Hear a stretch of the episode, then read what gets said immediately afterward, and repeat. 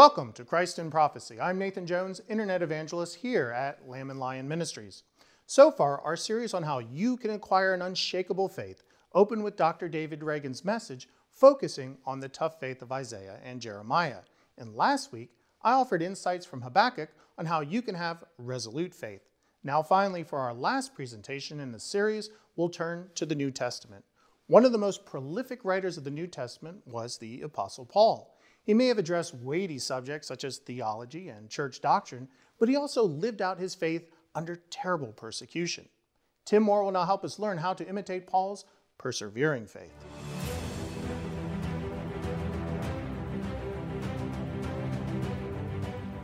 When I lead pilgrimage groups to Israel, I always challenge them on day one to name a biblical exemplar, someone whose character and faithfulness makes them a worthy role model. The only stipulation is that pilgrims have to pick someone other than Jesus because he is the perfect role model and everyone would choose him if they could. You can imagine that there are typical favorites like David and Ruth and Peter, but one of the clear frontrunners from the New Testament is Paul. Why is this former Pharisee a highly respected Christian role model? Because of his life's testimony and the fact that he wrote 13 of the 27 books of the New Testament. For that reason alone, we know more about Paul than most of the other apostles.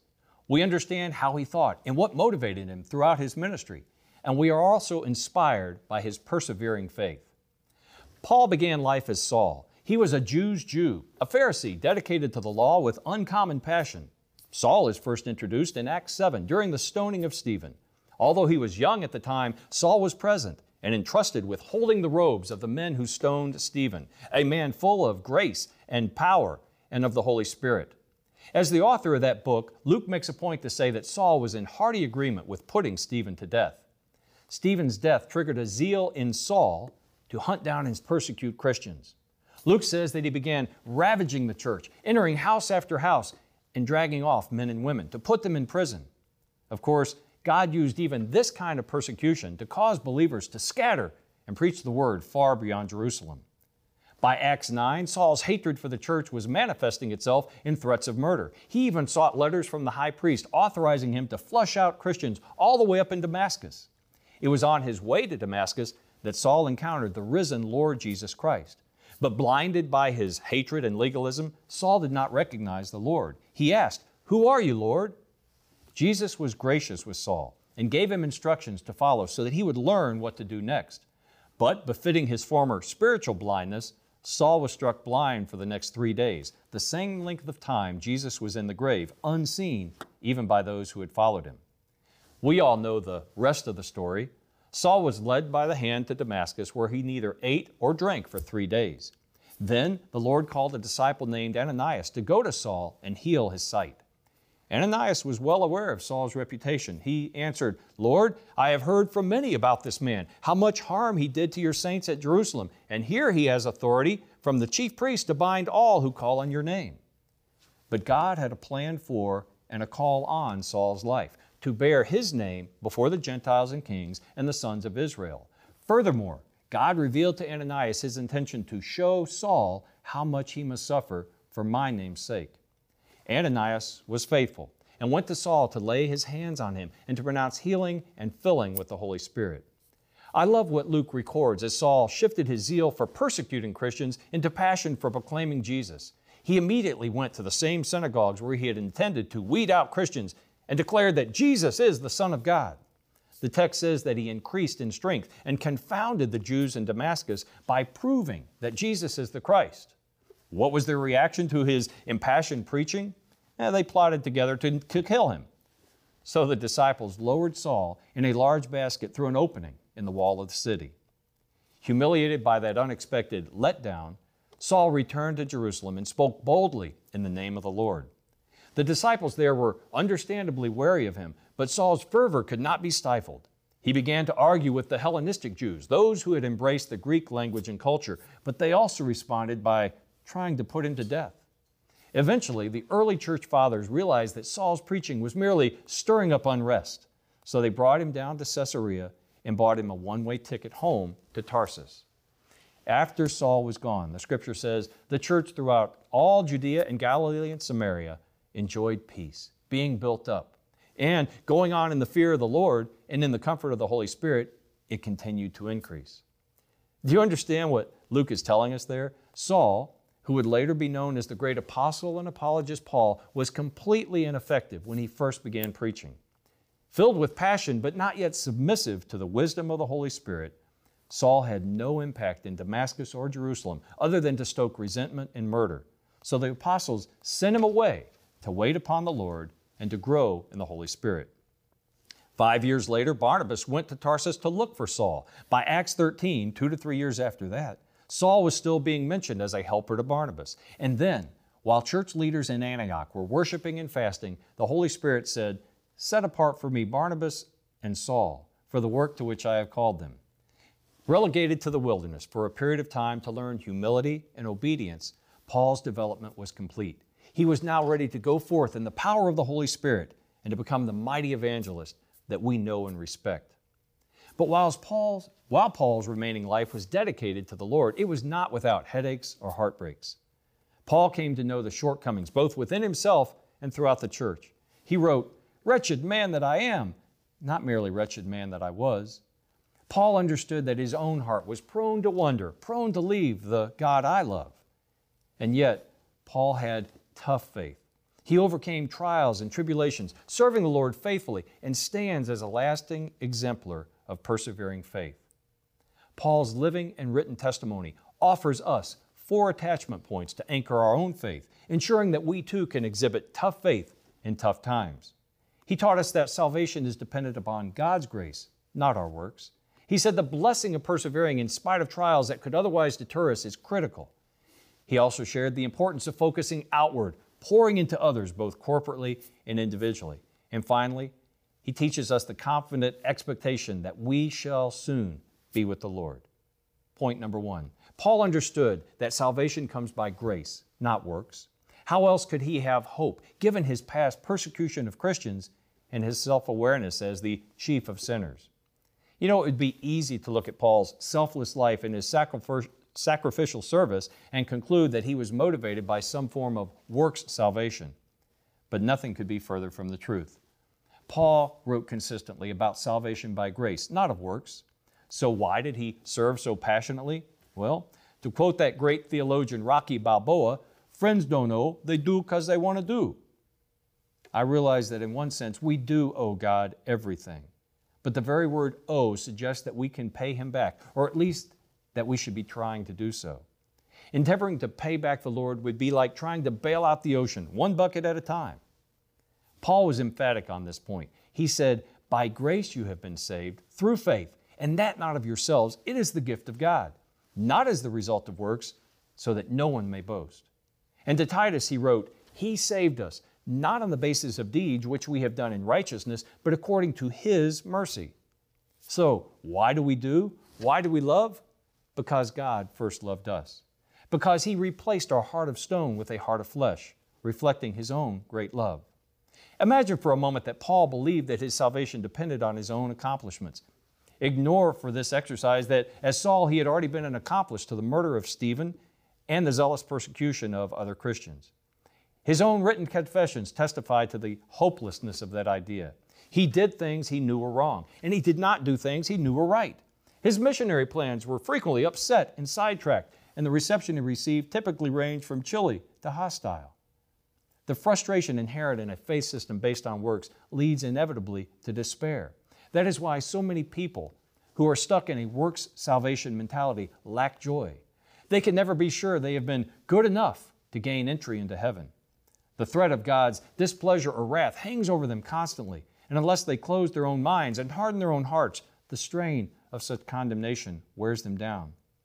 But Paul was never worn down.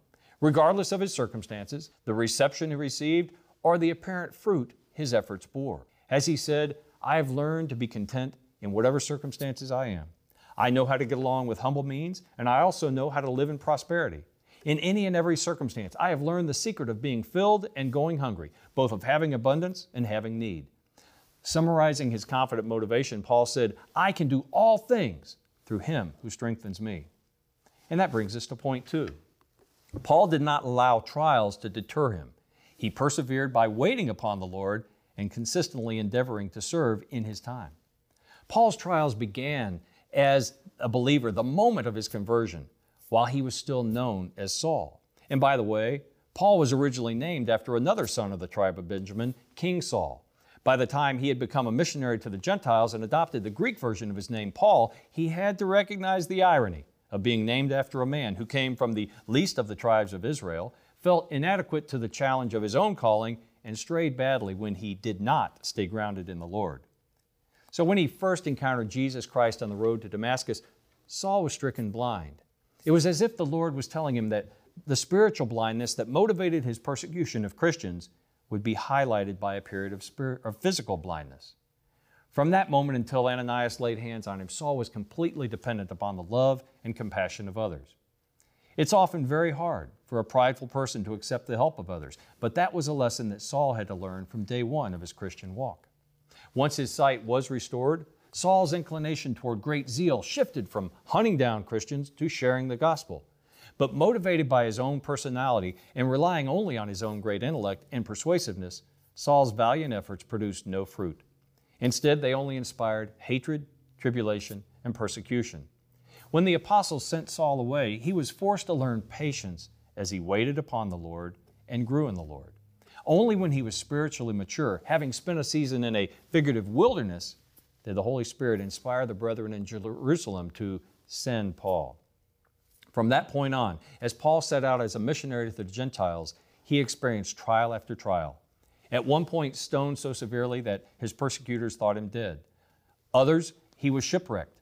On more than one occasion, he was thrown into prison or held under house arrest. And yet, in all those situations, Paul merely considered the detour part of the path God had planned in advance for him. Did you get that? Even as Paul's intended plans were frustrated time after time, his dedication to the mission at hand did not waver. He merely preached the gospel to people in a manner and in a location that he had not expected.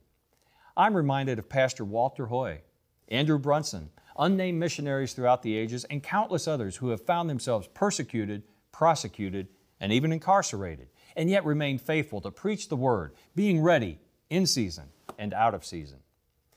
We take for granted that Paul just trekked around the Mediterranean basin and shared the gospel. But travel itself was difficult and risky in those days. And although his Roman citizenship famously offered him protection in one instance, his Christian faith was seen as an affront and growing threat to Rome. Beyond that, his preaching provoked outrage from wary Jews, economically threatened merchants, and civic authorities charged with enforcing Roman priests. Many Christians around the world are persecuted, prosecuted, and incarcerated today. And I believe the soft intolerance our own culture is manifesting toward Christianity will soon turn into abject persecution. Like Paul, we must remain faithful, preaching the word in season and out. Beyond these examples, Paul's experience offers us insight into the practice and purpose of God. Paul famously struggled with an undefined thorn in the flesh. We do not know if it was a chronic illness, a physical defect, or a spiritual or emotional burden. Some have even speculated that he could have been metaphorically referring to someone like Alexander the coppersmith, who certainly behaved as a pain in the neck and did Paul a great deal of harm. Still, Paul viewed his distracting thorn, what he described as a messenger from Satan to torment me, as allowed by God. Why did he describe the annoyance he prayed to have removed as a blessing in disguise? Because he discerned that it was offered to keep me from exalting myself because of the surpassing greatness of the revelations and because it made him understand the power of Christ inherent in God's promise. My grace is sufficient for you, for power is perfected in weakness. Therein lies the secret to persevering faith. All of us who have had an affliction, whether temporary or permanent, physical or mental or emotional, or spiritual, or minor or extreme, can understand the heartfelt and sincere request that it be removed. As Paul undoubtedly did, we might reason Oh, if only this annoyance were removed, I could be so much more effective, efficient, and focused. But our faith is toughened as we experience the sufficiency of God's grace and the perfection of His power. In today's world, military recruiters, college admissions counselors, and human resource departments are looking for people with grit, an individual's determination to overcome obstacles or surmount challenges to achieve a goal. God does not promise us a path free from obstacles. He supplies the grace and power for us to overcome them all. Jesus said, in this world you will have tribulation, but take courage. Or, as Sean Hannity's translation says, let not your heart be troubled. I have overcome the world. Our trials and tribulations will multiply as the day of the Lord draws near. Just consider the 14 promises to overcomers in Revelation 2 and 3. Daniel also foresaw a day when evil would rise, culminating in the appearance of the Antichrist, who will sway the godless toward a final orgy of wickedness. Then he writes, But the people who know their God will display strength and take action. This brings us to point number three. Paul recognized the importance of pouring into others, both corporately and individually. Paul's determination to share the gospel with the Gentiles drove him to preach throughout a significant swath of the Roman Empire. His dedication to encouraging and admonishing those newly planted churches from afar gave us many of his letters. He demonstrated both a firm hand and a velvet touch as he spoke truth while modeling grace. How else to interpret his letter detailing instructions to the church at Rome that he longed to visit in person? His exhortation to Christian unity and ministry in the church at Corinth? His admonishment to the church at Galatia for so quickly abandoning Christ and following after a different gospel? his encouragement to the believers at Ephesus to be imitators of God, his letter to the Christians in Philippi emphasizing joy in the Lord, written during his first Roman imprisonment, his warning to the Christians at Colossae to avoid philosophy and empty deceptions that would suggest they are not complete in Christ, and his clarifying letters to the church at Thessalonica regarding their inquiries about the end times. Some of these letters were written again while Paul languished in prison or was detained elsewhere. But his heart of love and service transcended his circumstances and led him to be poured out as a drink offering. Even when he was free, Paul made himself a slave to all so that he might win more. Emptying himself, Paul did all things for the sake of the gospel, so that he might become a fellow partaker of it. And Paul didn't just pour himself into groups of people and interact with new believers as a corporate body. He also poured himself into individuals, raising up new fruit bearers who could join him in proclaiming the gospel. He frequently sent greetings to or from individuals who were purposing to serve the Lord alongside him, as his letters to Timothy and Titus and Philemon demonstrate. Paul was intentional about raising up the next generation of church leaders. You know, this past year has been trying for many of us. In any age or circumstance, it's also easy to become fixated on the crisis at hand or the immediate challenges bearing down on us, so much so that we give little attention to the really long view. Ironically, this can be particularly true when serving the Lord. Given the urgency of sharing the gospel, it is easy to focus on the now to the exclusion of the later. But Paul realized that the gospel would still need to be proclaimed after he had finished the course. So he raised up other fruit bearers that would serve the Lord after he was gone.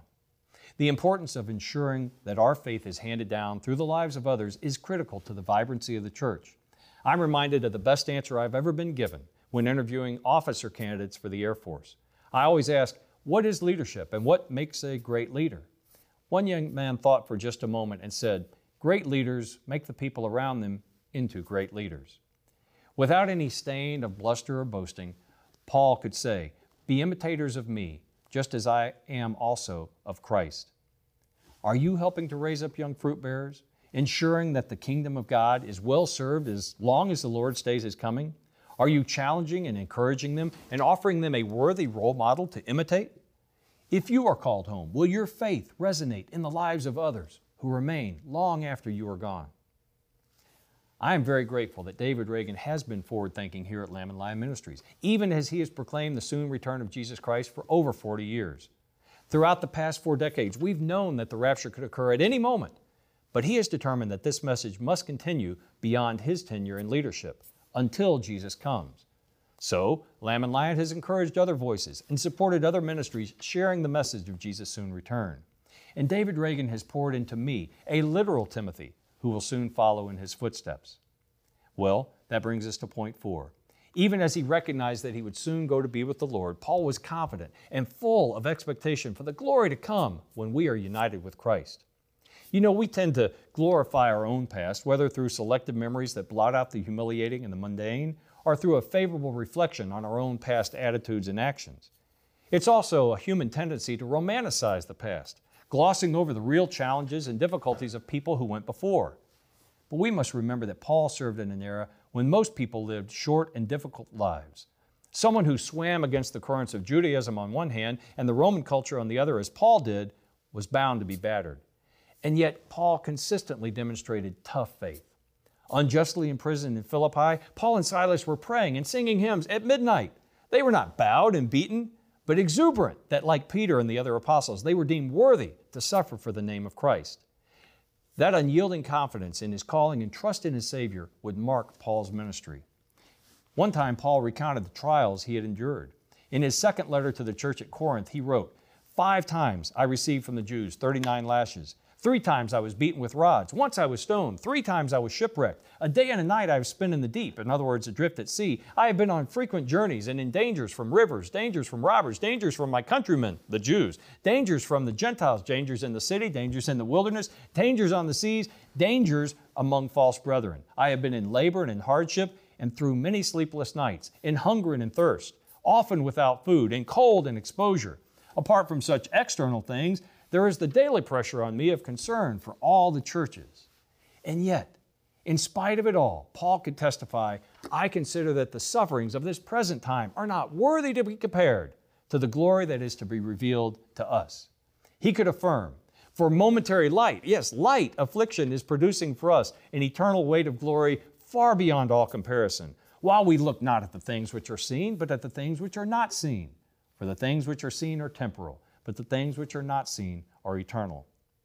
Paul was perhaps the most exuberant writer of Scripture because he lived looking for the blessed hope and the appearing of the glory of our great God and Savior, Christ Jesus. Recognizing that his own life on earth would soon end, Paul told his protege Timothy, In the future there is laid up for me the crown of righteousness, which the Lord, the righteous judge, will award to me on that day, and not only to me, but to all who have loved his appearing. Do you have that kind of confidence? Are you bearing witness to younger believers about the glory that awaits all those who put their faith in Jesus Christ and serve Him with all their heart and soul and mind or might? Are you filled with hope, eagerly awaiting and anticipating His appearing? Well, here we are in the midst of 2021. The fallout from the 2020 election continues to reverberate through our society. COVID is a lingering threat, whether to individual and public health or to the freedom under administration of heavy handed officials drunk with power. Our culture continues on its accelerating march towards secularism and paganism, and threats to religious liberty are multiplying.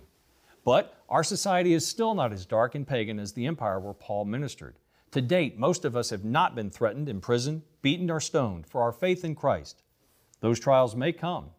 I, for one, believe that many of us will at least be threatened, imprisoned, or beaten for our faith in this country if the Lord tarries much longer. So, what should we do? As the days grow darker and exercising our faith becomes tougher. And oh, by the way, tough times, well, again, they pale in comparison to the glory that awaits us and the joy that should be ours right now. We should learn from Paul's example, modeling our persevering faith after his. We can do that by first resting in the blessed assurance that there is no condemnation for those who put their trust in Jesus Christ. Our salvation is secure thanks to God's grace. Some will say, but I don't feel like I have an abundance of faith, let, alone tough faith. Brother or sister, it is not the quantity of our faith that is important, it is the quantity and quality of the one in whom we have put our faith. Second, we cannot let trials deter us. They will inevitably come, but we are called to persevere and overcome. 14 times in Revelation, Jesus promises specific blessings to those who overcome. John defines an overcomer as one who has trusted in Jesus, but the word itself implies that we must endure regardless of circumstances. As Shadrach, Meshach, and Abednego said, Our God, whom we serve, is able to deliver us from the furnace of blazing fire, and he will deliver us out of your hand, O king. But even if he does not, let it be known to you, O king, that we are not going to serve your gods or worship the golden image that you have set up. Third, as long as we have breath, we must pour into others. That means encouraging those who are in the midst of a trial, metaphorically holding up their arms as Joshua did for Moses, praying for them as Jesus did for us, even at the hour of his greatest crisis. It also means encouraging the body of Christ where we are placed through our presence, our word, and our actions. And it means helping raise up specific young fruit bearers. On that note, please make a conscious effort to nurture young Christians to bear fruit. Doing so in a meaningful way will take intentionality. It will not just happen. You may have to seek out a young fruit bearer or engage with one that is not initially receptive. I'm reminded of a Jewish friend who is a passionate follower of Christ. The man who led him to Jesus prayed for over 20 years, Lord, send me a Jew. When he first met my friend, who was an arrogant and brash young man at the time, he prayed, Please, Lord, send me any Jew other than this one. Well, finally, it means that whether we are young or old, we have to live expectantly. Expect that God will speak to us when we study His Word. Expect that He will work all things together for good and that He can be glorified, especially when we feel inadequate. Expect that if our lives are cut short, we gain by stepping into His presence forever and ever. But if we remain until the moment the Father tells Jesus to go and get your bride, we will meet Him in the air and be transformed and glorified in the twinkling of an eye. So put your faith in Jesus Christ and rest in the promise that your salvation is assured. Embrace the privilege and responsibility of serving the Lord until He returns. Make up your mind now not to be deterred in honoring or serving the Lord in spite of persecution or affliction or thorns or even shipwrecks. Focus outward and pour into the church and individual young fruit bearers. And know that we will soon be with the Lord. Then regardless of what lies ahead in this life, you'll be able to persevere and testify as Paul did. For this reason, I suffer these things, but I am not ashamed, for I know whom I have believed, and I am convinced that he is able to guard what I have entrusted to him until that day. Indeed, he is. Godspeed.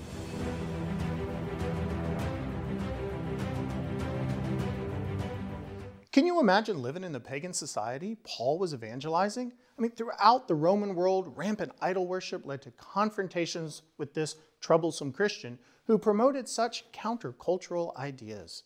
You'd probably agree that in our day, we've certainly come full circle. Even as the world grows more hostile towards the gospel message, just as foretold in Bible prophecy, we can persevere in our faith by following Paul's example. We pray this series has been a blessing to you, helping you gain an unshakable faith. Until next week, this is Nathan Jones speaking for Lamb and Lion Ministry saying, Look up, be watchful, for our redemption is drawing near. Do you feel like your faith is under attack? Then develop an unshakable faith. Order the DVD Unshakable Exercising Tough Faith in Tough Times. In this inspiring teaching series, Nathan Jones explores Habakkuk's initial dismay over God's call to live by faith. Dr. David Reagan draws insight from Isaiah and Jeremiah, whose ridiculed prophecies led them to offer a bold testimony. And Tim Moore focuses on the Apostle Paul, who faithfully poured himself out sacrificially. These three dynamic presentations are followed by an hour long question and answer session. Order your copy of the DVD Unshakable Exercising Tough Faith in Tough Times times for a gift of $20 or more, including the cost of shipping. Call the number you see on the screen Monday through Friday between 8 a.m. and 5 p.m. Central Time or place your order through our website at lamblion.com.